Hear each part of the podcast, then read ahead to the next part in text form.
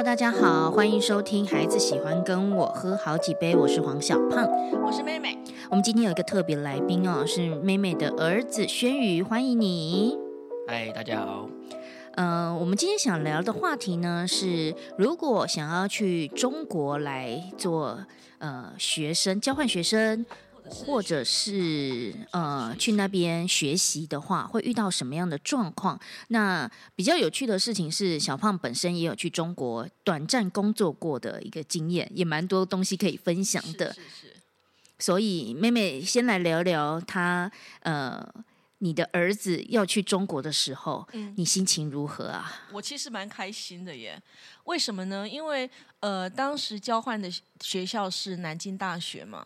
那南京大学在世界排名还蛮前面的，所以我会觉得是一个很优秀的地方。了解，哎，对，没想到的是，一切都是想象。哎呦，那我们请苦主来分享一下南京大学。是啊，那应该是很不错，你知道吗？我在我教学的生涯已经超过远远超过十几年，只是这十几年自己的公开班，但前面就一直在教。然后我。印象最深刻的是去清华大学，就我去私立大学跟去公立大学，很有趣的事情是，我觉得私立如果你是公立大学，你照理来说要长丑一点，嗯。因为你就是成绩读得好，你不要太漂亮哦。你说我来，我今天长相，我想对学生长得比较丑，不是是学生的长相，就是是一种属于那种世俗人的心理的一种恶质的想法。就是你学生长丑一点，然后呢，你用的设备烂一点，然后呃，你成绩好一点算了，因为人生是公平的。是。结果我没想到，我去清华大学教的时候，我发现哇塞，他们每个就十几年前给我用 Mac，然后就已经在那边弄一些很漂亮的 DM，哦哈，然后呢，他们也长得不丑。真的，后面这句话好小声哦，愤怒死我了！我说你们这些人又帅又有钱，智商又高，是要整死我们这些私立大学学生吗？嗯哼。所以我心里在想，就是我后来才发现，原来阶级这件事情要能够翻转，是一件非常非常非常困难的事情。是，包括你可以呃念到。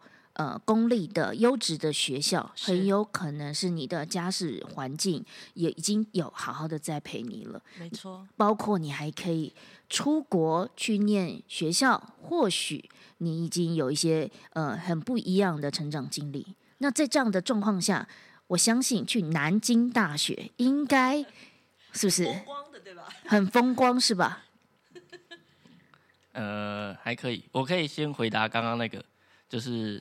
Make 啊，那些东西都是真的，但是南京大学他们，呃，没有说个个都是长得那俊男美女啊，因为他们都是专注在学习，在打扮自己身，就是身上的打扮其实没有那么在意。哦，所以是真的哈，丑一点好。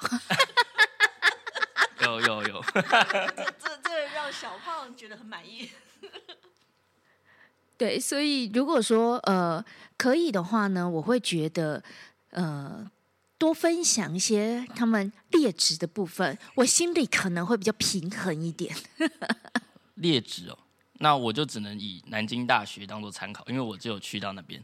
那南京大学的话，可以说是他们的党校，所以所以很多东西对台湾人来讲是比较尖锐一点的，因为他们的课程里头会加入很多党的要素。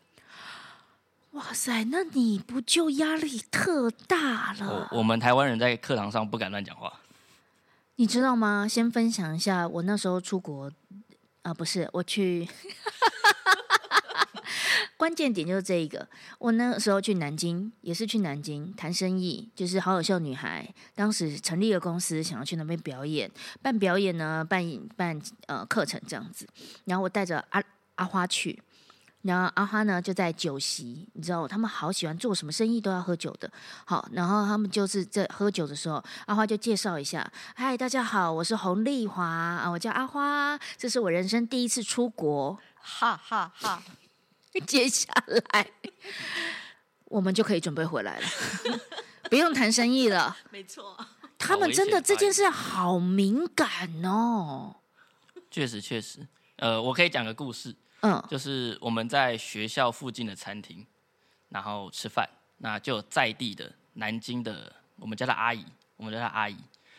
那她都讲了一口南京方言，所以我们听不懂。这样那我们唯一听懂的一句话是，他们问我们几个台湾人说：“台湾解放了没？可不可以去台湾玩？”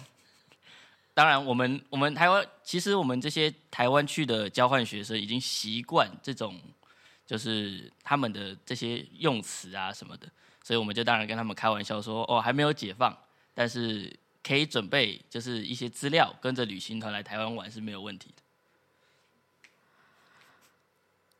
台湾 解放，对我光是解放我就已经宕机了。OK，你知道解放，所以呃要用这个词汇是这吗？呃呃，他们一些长辈的心里头还是解放台湾，还是停留在解放台湾。所以他们想象的眼前这个高大的孩子是一个吃不饱穿不暖，然后现在生活很贫瘠的状态吗？啊，他们会开自己这个玩笑，因为他们知道说台湾人现在会认为中国人呃吃不起茶叶蛋，那那他们也会认为台湾人都在啃树皮，这是真的，这是真的。他们他们会开自己玩笑，当然我们会跟他们说哦，其实我们不这么觉得，然后他们也是可以理解的，没有说到那么极端。我遇到极端的中国人其实很少。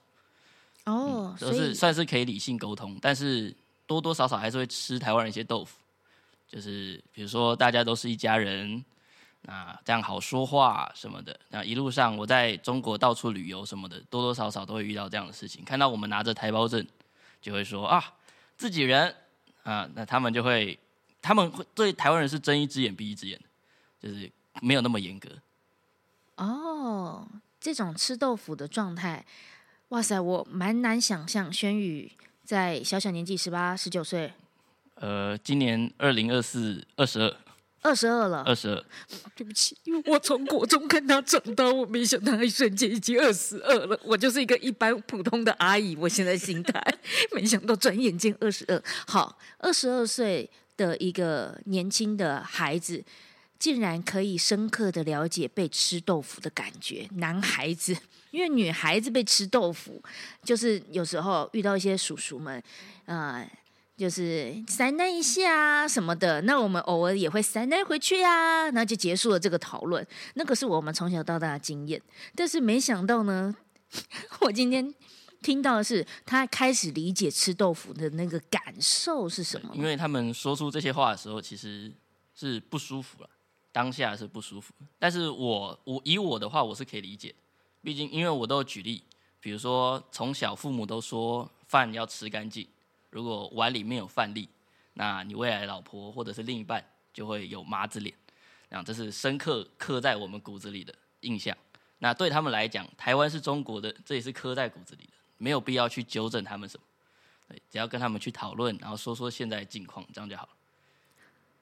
现在你真的是过来人的说法了，对吧？是啊，是啊，只能这样。你要在这里生存下去。为了生存，妹妹有听到关于轩宇的抱怨吗？有啊，当然有啊。呃，第一天就抱怨啊，怎么样抱怨？呃，第一天呃厕所没门呢，哦，这件事我真的是哦，你一讲起我又全身起鸡皮疙瘩。我真的那个时候哦，嗯去那里工作，嗯。特别的想说仗着自己看起来就是一个不是他们本地人的感觉，嗯大方的走进去饭店里面上厕所，是。我真的受不了公厕。饭，你们你那时候饭店也没有没有马桶这样子的设备嘛？他们现在是比较有了有有饭店有饭店有，是我要走出去，哦哈呃，总是要去做，就是谈生意，去到哪里，是然后临时要找厕所的这种状况。或者他们带我们去一些呃观光旅游胜地，那我们当然客气说带我们到这儿就好了，嗯嗯然后我们自己会回去。好了，接下来上厕所了。对啊，第一天呢，然后那个呃宿舍的设备其实是很糟糕，不过跟他一个朋友比起来还好很多嘛。我有个朋友是到北京交通大学去交换，哇，很厉害哦！北京的大学都很顶一一等一的。对呀、对，但是他是男生，那他每天要去洗澡，因为他们学校校园都很大嘛，要去洗澡。为了洗澡这一件事情，要在学校里面走两公里。你就你就可以理解他们其实学校设备就是可能盖好，然后就放着这样，然后剩下就是你自己处理。对，哈两公里的大，I don't，get it，就是他的这边的大楼没有洗澡的地方，对他们洗澡要走到女生宿舍那边去。也就是说，我每天要洗澡，我必须要从公馆走到台电大楼，然后呃对，差不多。洗完澡再走回来，哎，就流汗了。对，但是好好处就是它不用每天洗，因为北京的天气很冷，然后干燥，这是他已经习惯在那边说可能几天才洗一次澡。洗澡是大事，跟洗衣服一样变大事了。像小时候我还记得，我们有时候那时候还没有洗衣机，或者是没有烘衣机，然后那个小套房就会想要拿衣服去洗总，要累积个好几天，对，然后还要走去那里，就是就是为了洗衣服，这就变成一个大事。是啊，是啊现在变洗澡也是大事。呃，至少在他的同学身上是这样的情况啊。早餐呢？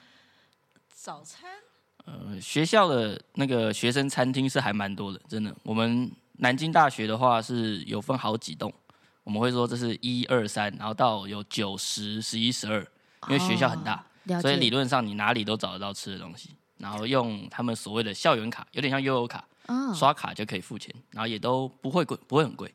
所以他们让你吃得饱，洗澡就算了 哦，南京大学的话是房间里有热水器，所以还行，啊。只是他们热水也是要付钱。好的，我印象中啊，我那时候去中国，反正出差就是录《超级演说家》那个节目，然后那那个是十几年的事，跟现在我不一定 update 到，但是呢，那个时候我要吃早餐买包子，我买不到，因为呃，第一瞬间我说，就是我看到所有人挤在那个包子摊前面，我们想说，呃，那应该是这一家包子特别好吃，是好，然后我就想说，那我也排队，但是没有到，看不到队，就是 看不到就是一坨。嗯哼一，坨。然后我已经被挤到，已经算是在中前段了，我已经感觉我在摇滚区了，但我还是买不到包子。为什么？因为每个人都是包子儿，这全部都用丹田发声，两颗三类，什么什么的，反正，然后我我心里就想说，哇塞，我就是就是要呃这样喊，对，我不这样喊我买不到，是然后我隔天去，我就准备好心态，我就大声呼喊，然后我就终于买到了。我觉得我进步了，我嗯生存下来了。是是是，所以这是我买早买早餐一个很很有印象的故事，但没有特别好吃，它就是习惯大家要挤在那里。他们他们没有排队的文化是真的，所以有时候我们去一些景点或者是餐厅，我们要找那个队伍在哪里，然后有时候还会被插队，而且他们的插队是很理所当然的，然后你也不能去跟他们说些什么，这样，所以有时候去餐厅我们会直接走过去说我们几个人，那如果人很多没有位置的话，我们就会直接在门口等，然后其实他其实他们其实他们是很怎么讲，就如果你态度强硬。他们就不敢不敢怎么样。对哇塞！你等一下，我想要了解一下，你现在讲这一段，全部都好像很平心静气的感觉。是啊，OK，好，从刚刚的笑容我们就听得出来，那就是过了，过了才能笑得出来。应该说在那边习惯了，因为就是那边不管哪里都是这个样子。那妹妹在一开始的时候有想过把孩子送去呃出国留学的时候遇到文文化，这算文化冲击，对文化差异，对，嗯有给他做心理建设吗？有先陪他去逛园校园吗？有支持他这样的决定吗？南京哎、当然没有，我没有先陪他去，我我根本没有陪他去，他自己一个人过去的。想但是在前面之前的话，我跟我先生，我们其实都有提醒他很多事情，也就是说，呃，跟台湾是不一样的啦，很多想法用词虽然是相同的，可是他可能解释的意思是不同的啦，讲这些东西，可是你身历其境，基本上还是不一样吧？确实，我嗯哼看他们说谢谢，他们说谢啥？对对对，他们他们很不习惯有人对他们有礼貌。我也觉得，因为他们的服务业，比如说收个盘子，那跟他们说谢谢，他们就啊不用谢不用谢啊，这不用谢，这样子好像跟他们说谢谢就已经是他们最棒的礼物的那种感觉。啊、真的。然后你跟他说，那这件事情就麻麻烦你们了，还要再麻烦什么？你说，你说，没事儿，没事 儿。我我都每次被他们吓到，就是我现在的态度是怎么了吗？他们都会用相对突然对很激动。对突然很激动的回馈你，嗯，所以在这个过程当中，可以很清楚看到那种在成长的呃过程里头被尊重，有没有被尊重，有没有去学到互相。我我觉得这个这个是两岸最大的一个很大的差异吧。我觉得他们的阶级确实分得很明显，嗯，但是如果都是学生，学生之间也有阶级之分吗？呃，我现在都是以南京大学来当做就是我讲的标准。那南京大学里面的话，其实学生之间呃没有什么关联，因为他们都是学霸嘛，都很聪明，这样他们的实力都特别硬，所以他们都做好自己的事情。哦，除非是说可能出去吃个饭，大家才会聚在一起什么。那可能在学校里面就是哦自己做好自己的事情，课业压力就已经很大了，管不了其他事。哦，所以比较是独自生活。那对没有黑尿吗？没有办法，就是大家总要联联谊社交吧？哦这个我我们都我们都是台湾人自己玩，跟那边的人的交流有啊，有跟学伴。那学伴的话，就是他们主动来参加这种就是两岸交流会的，就是工作人员。那他们自然而然就是对台湾人可能比较有兴趣。间谍哦，这不好说。其实我觉得轩宇可以很放心的讲啊，基本上来讲，在台湾嘛，对不对？那呃，你自己个人的一些感受，或者是在那种互动过程当中被监控的感觉，你有你有呃遇到哪个漂亮的学妹同学吗？你说大陆人吗？没有欸、他们他们，我觉得他们不会用什么美貌什么去那个，就是他们呃依依台湾人的敏感度的话，其实很明显就会知道他是不是想要知从你身上知道些什么。真的、啊，对，很明显我们都。很聪明，还是他们真的演技太烂？哦我不不好说，但是但是但是但是，比如说有时候他们会问，可能问你在你可能你本来学什么啊？比如说我就说我的戏在学怎么让人们可以健康永续的生活，嗯，这是我系的宗旨，嗯，这样。那他们就会说啊，这就是这就是共产党的理念，要建立一个共产社会，嗯，这样子，然后他他他们就会这样讲，就是有时候你跟他讲一些所有东西的时候，都会导向说哦，那其实就是中国在做的事情，中国很棒。嗯。然后他们他们会尝试灌输一些你这种想法，嗯。这样。那当然你接不接受，他们也不在乎，他们有达成他们的任务，这样就好了。我有表达，我不在乎沟通。这就是就是 OK，我我会说你说的对，哎呀 记得礼貌很重要。哎呀，我我同意他的观点，对我同意他的观点，这样我才可以继续吃饭，因为他们都会在饭局说这些事情。对，所以要么就是你如果去社交的话，你就是要经历像这样子的一个过程，要不然你就选择做好自己的事情，不社交，反而就落得耳根子清净，因为他会有一种强压他们的理念给你的感觉，是吗？对对对，他们就是只要有机会就会讲。什么都可以牵扯得到，对对对，比如说讲个最最有感觉的，好了，他们很喜欢聊政治，跟台湾人聊政治，就是呃台湾人其实也喜欢聊政治，对，但是但是他们的政治是呃，比如说我在交换期间的总统还是蔡英文，那我只要去那边，他们知道我是台湾人的时候，就一定会提到蔡英文。就比如说蔡英文很烂啊，哦，我这边没有任何政治立场，就是这是他们讲的。比如说蔡英文很烂，蔡英文在压榨台湾老百姓，不让不让台湾回归祖国，这样就是他们他们会有这些政治立场。然后他们甚至是说，哎，台湾的名人有谁？他们第一个知道就是周杰伦，他们很喜欢周杰伦。第二个就是蔡英文，没了。蔡依林放在哪里去了？蔡依林也很红对对对对对对，他们没有提到蔡依林，但他们只会提到蔡英文。哦，他们特别敏感蔡英文这样子的感觉。是是是，那我对我来说，所以那里呃，在交友圈交友圈不怎么就会越来越封闭这样的感觉，还是你会又带着一种新鲜好奇，反而去对我来说很很有趣哦。你那个时候，你现在讲起来的感觉，很像是你走进动物园，你被看，他们也在看你。好呃，有点像。我觉得我会形容自己是战地记者，就是把把，就是因为其实很多现在很多台湾人，尤其是年轻人，对于大陆的了解是从影片、抖音，对，去从这些短短影音去认识大陆。比如说，呃，像是美食，很多人会说，哦，大陆其实有那些美食啊，小吃很便宜，很好吃，然后他们可能我回来之后，他们就会问我说，哦，是不是真的这个样子？这样，所以我就会，我我我那时候去，然后决定留下来的时候，我的目的就是为了把那些哎影片上看到。那是不是真的长这个样子的东西带回来给那些没有去过大陆的人？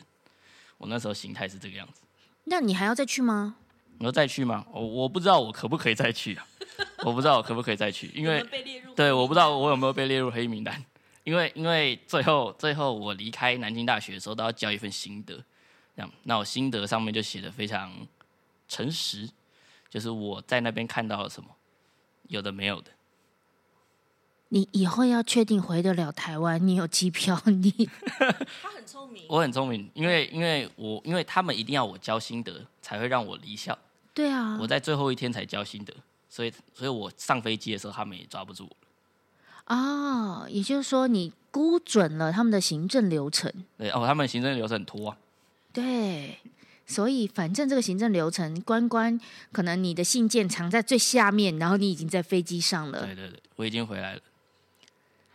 那所以你抱持的心态是在整个飞机上面，然后过了台湾的海关，然后心里想说：“你现在才看到那一封吧？那才是我的读书心得。”呃，他其实轩宇其实有把他写的心得给先让我们看过，那我们觉得他其实已经很含蓄了。就你们的了解程度，以我们的了解已经是很含蓄了，很多比较极端的字眼，他其实都没有用。然后呢，他呃描述的还蛮中肯的，他做到他的这一端的最好，是是是，妈妈感到骄傲，是，我觉得那是我写过最好的一篇文章，因为完全发自内心。然后在那个过程当中，我觉得呃，一方面是呃政治的运作需要，然后另外一方面，我觉得是。蛮好的，他到大陆蛮多地方去玩的。哎呀，其实我觉得，呃，本来就是接受文化冲击啦，因为我们就是生在不同的地方，我们在思想的东西本来就不一样。今天你说我们在开玩笑，我们遇到中国的什么事情，我们今天去美国，我们也应该还是会发现美国人哪里也奇怪。对啊，对种族歧视啊，这些都还是有存在的嘛，对不对？对啊，所以到哪里我们都应该会觉得人家怪怪的，但是人家也觉得我们怪怪的。你要不要讲一下那个台胞证掉了之后，在那个火车上面遇？到的事情啊，好，呃，因为我台胞证遗失，那我就是重新去补办，呃，补办的流程其实还还行啦，毕竟行政机关嘛，很多基本上每个国家的行政机关都这样，就是会拖拖的，样，但是还蛮顺利的。那我要去出入境管理局那边办一张新的，我就拿到一张纸，那张纸是我领领回我的台胞证的证明，那。等同于我没有台胞证的这段期间，有那张纸，对，它就等于我的台胞证。是，对。那那个时候我去，我们要去哈尔滨，我们从北京出发去哈尔滨做硬卧。是啊，硬卧他们比较严格嘛，就是毕竟要过夜，所以他们审查你是谁，那个叫什么，就是要确认你的身份，就会比较严格。所以我们那时候上车找不到，他们找不到我们的身份，他们刷不了台胞证，所以。那个时候就带了一个列车长，然后一个车厢长，两个警察来到我们四个台湾人的身边，要确认我们的身份。那个时候我就给他看那张纸。那因为我拿着那张纸，我就已经习惯说，我有其他可以证明我身份的证件，你想看吗？但理论上那些证件在中国是不被承认的，比如说我们的身份证或者是我们的护照，因为这些东西出入境那边是承认的嘛，因为他一定要看那些东西。但是理论上他们的民间是不会承认。那个时候列车长就跟我说：“那我他要看我的护照，他要确认我的护照。他拿了我的护照很兴奋哦，我是真的很兴奋，看就像小朋友看到新的东西一样，就说哇上面写的中华民国啊，中华民国还在这样子。然后然后他就翻开来看我的护照，这样啊我已经习惯了，就是那边的人都这样。只是我没想到他会用他的职权只为了看我的护照，就是他他不是为了检查我的身份，他只是好奇我的护照长什么样子。”那时候他就打开来看，说：“啊你们还是用手签的，这样不会很麻烦吗？”啊，我就说：“这不是我设计的，你不要问我。”然后他们就说：“确实，确实。”这样子。然后他他当然多少要吃一点豆腐嘛，他们就会说那这样还是祖国好吧，祖国方便。这样我就说确实很多地方都很方便。然后他就啊好好好，然后我当然因为因为我在我们几个朋友当中是比较能言善道的，所以就是我来跟他们应对把诺，啊，对所以也就是说你演技好了，对我演技比他们好一点，因为他们他们可能会 就是社恐，会怕怕的。啊懂？对对对，那那个时候我就是要跟他们确认说有没有我们的身份，因为这是重点。嗯如果没有的话，我们下车那就嗯完蛋，没今天没地方住。嗯，对，那他们就说有有身份，他们就说哦好好好哦，当下整个车厢知道我们是台湾人的时候，就每个人都在看我们，好像看到什么神奇的动物还是什么的，是吧？都想来找我们讲话。是，对对对，好可怕，不知道为什么。你们就是那个动物园里面的我们就是可爱动物。可爱动物区。对，我们就是可爱动物。对，然后到后面过过了一夜之后，哦，在列车上，其实很多人对台湾人，我觉得他们是好奇，对对，因为那那趟那一趟火车是到哈尔滨，对，比较少人去。对，呃，没有哈尔滨人很多，因为哈尔滨是观光胜地。我说比较少台湾人去。哦，是啊，是也是也算，因为很多那台车上很多人是要回家的，哦，了解他，们是要去更更北边的地方，更冷的地方。懂。对，然后他们就很好奇台湾的一些生态啊，嗯什么的，然后也会哦，他们也会说什么台往台湾的高铁正在盖啊，以后你们就可以搭高铁回家什么的，这样的。我们就是当然当然，我们也希望可以搭高铁回家，不要搭火飞机啊什么的，因为这样比较方便。对对对，他们就说好啊好啊，希望你们下次可以再来玩，多看看大陆，这样大陆很大，你们可以多走多去走一走。我们就说当然一定没问题。这样哎，从一开始他们派你就是去应付这一些属于社交礼仪的部分，到后面他们你的同学们有没有都开始学会你的这一套？哦呃，应该说，我朋友他们学历史的，那那他们你知道他们能够不讲话就很棒了。学历史的，呃，我我我是到这次才认识学历史的朋友，了解，那我也是这一次才认知到，哦，原来学历史的人其实大多都很激进，就是就是他们会他们会觉得不对的事情就会讲，所以他们还是没有学到演技这件事，啊，他们会选，他们学会闭嘴，这也很重要。对对，他们就是他们就干脆不讲，啊，我就出来帮忙挡，哇塞，那可你是可爱动物区里面的，我园长，已经到这个程度了，就是动物明星了。是是是，我觉得每一次听到呃出国游历啊、学习啊，或者是呃，即便是工作，都有很多的呃生活经验可以去让自己好像打开眼界的感觉，那是一件很很棒、很美好的事情。但是呃，对于这个叫做还有回来，很想家吧？呃，会会想家，每天都在想家。对我们，我们几个交换生其实心里的想法都是一样，就是呃，我认识了好几个，我这次认识了好几个也是从台湾过去的交换生。那我们每个人的想法就是，就是我们要活到可以回家的那一天。真的，就是我们在房间里就会开始在倒数，就是哦，快要回家了。然后跟其他人就说啊，什么时候要回家了？就是有点像我们在互相支持的对方，可以就是说哦，好，继续继续在这边生活。听起来好像在避难或很柯南那种感觉，但是但是真的会有那种感觉，因为我觉得台湾人他们会说台湾人是一家人，但是其实他们对于台湾人很极端，对待台湾人就是不是很喜欢，就是很讨厌。就这件事情，我不是去参加超级演说家吗？嗯嗯嗯，然后那个时候我发现一件事，我才呃，他们都我们是那个演说平台，然后每一个观众有三百位大众评委在现场听，哦。他们下面都代表一个灯箱，灯箱上面有哦两个按钮，一个红的，一个蓝的，蓝的就是代表他们喜欢你，红的就代表他们不喜欢你。你在边演讲的过程中，你可以边感觉到自己的灯号，就是才压刚走出去，对，就被的，就是光是听到口音，嗯，我就被讨厌了。真的啊、好好有趣哦！我我还没讲话，哎、嘿，我他们他们很喜欢问你是哪里人，真的，因为他们只要听到不熟悉的口音就会问，尤其是台湾人。我们在那边的旅游景点，只要听到台湾人的声音，我们就会说，哎、那是台湾人。所以我们很能理解说为什么他们会这样问，因为真的很明显，台湾人讲话真的很明显。像我，比如说我刚刚讲到那个南京的阿姨，是他他就称赞我们，哎，台湾小伙就是这样，呃，温文儒雅，有涵养，讲话都轻声细语的。我我就说没有啦，没有啦，这样子。他说你看就是这样，有礼貌。这样他说台湾人都这样。对是啊，我发现我在那里一阵子之后，我讲话就会是这个样，就是会很奇怪，就很是吗？好像必须要这样才，嗯才活得下去。